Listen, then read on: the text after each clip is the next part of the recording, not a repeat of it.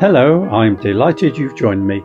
This is John Martin, and I give you, as always, a warm welcome as you join us on Search for Truth, your Bible teaching program with your teacher, Brian Johnston.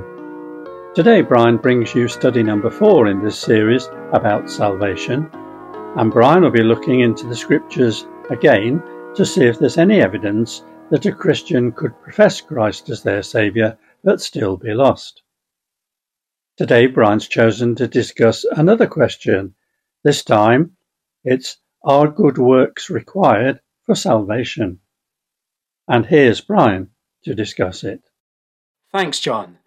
Not all commentators, including some very notable ones, have been kind to James, the apostle who wrote a Bible letter found towards the back of our Bibles.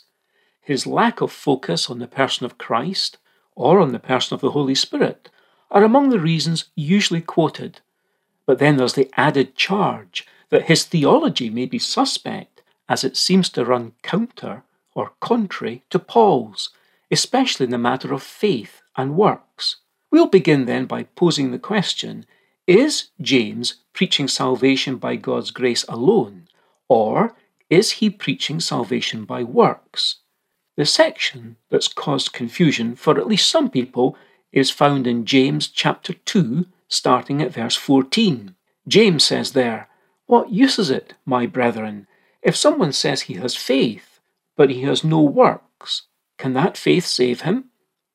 Then, having asked the question, James proceeds to give four answers, the first of which highlights a practical absurdity. Let James take it up from here. Chapter 2, verse 15. If a brother or sister is without clothing, and in need of daily food, and one of you says to them, Go in peace, be warmed and be filled, and yet you do not give them what is necessary for their body, what use is that? Even so, faith, if it has no works, is dead, being by itself. Obviously, the intended answer to the question, What's the use of withholding practical help? is no use at all. Remember, the bigger question under consideration is can faith without works save anyone?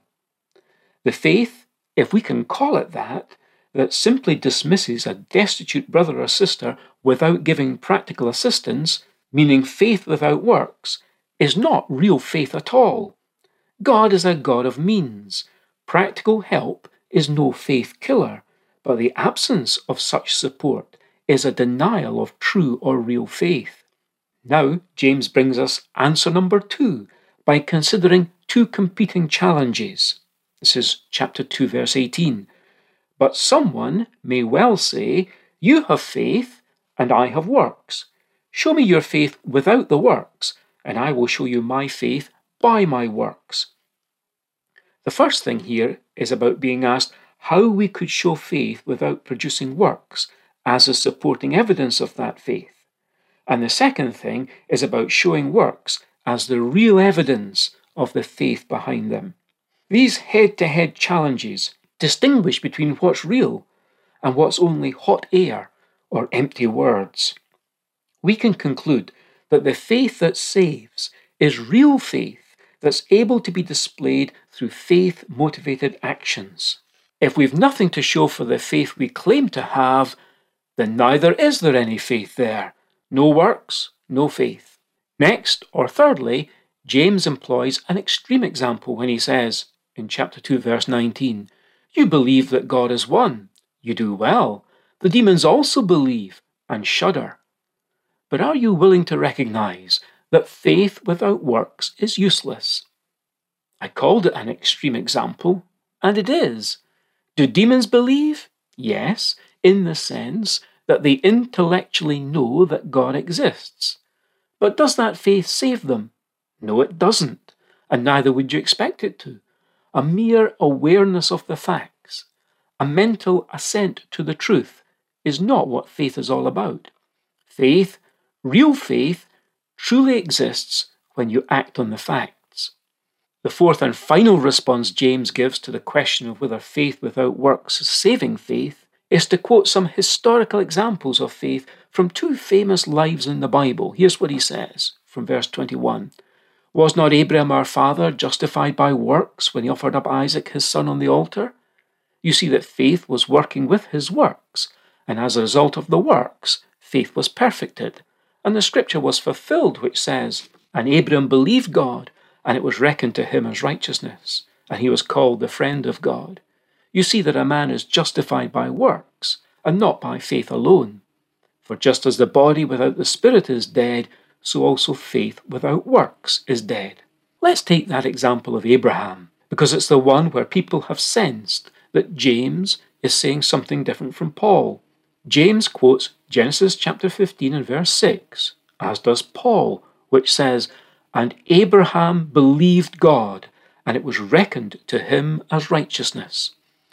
This is from part of Abraham's story long before the most famous event in Abraham's life, when he was prepared to offer up his son Isaac as a sacrifice.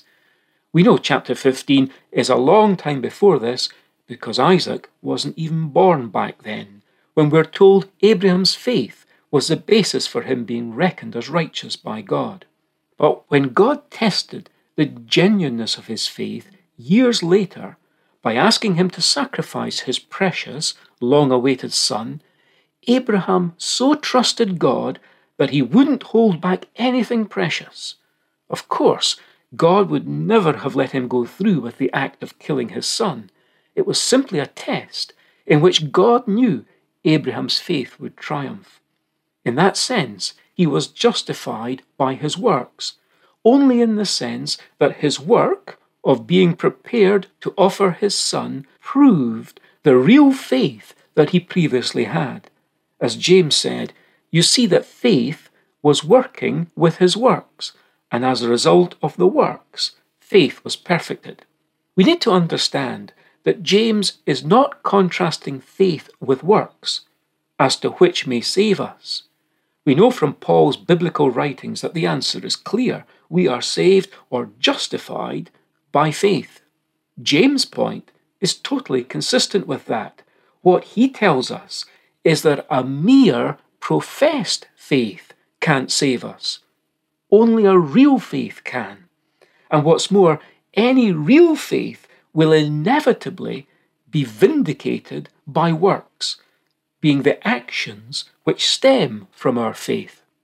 Someone has put it this way James here is using the word justify in a different sense from the way Paul uses it.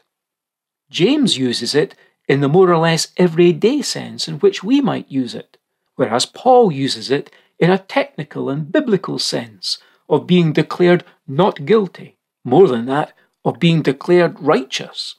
James, as we say, by contrast, uses it here in the sense of us when we talk of justifying our beliefs or justifying our opinions. For example, if things turn out as we suspected they might, we would feel justified in the sense of our view being vindicated by how events turned out. It's only through our faith in Christ that the Bible tells us we are justified in God's sight and so ready for heaven.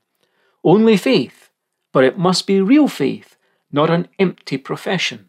In the 19th century, there was a tightrope stunt artist known professionally as the Great Blondin.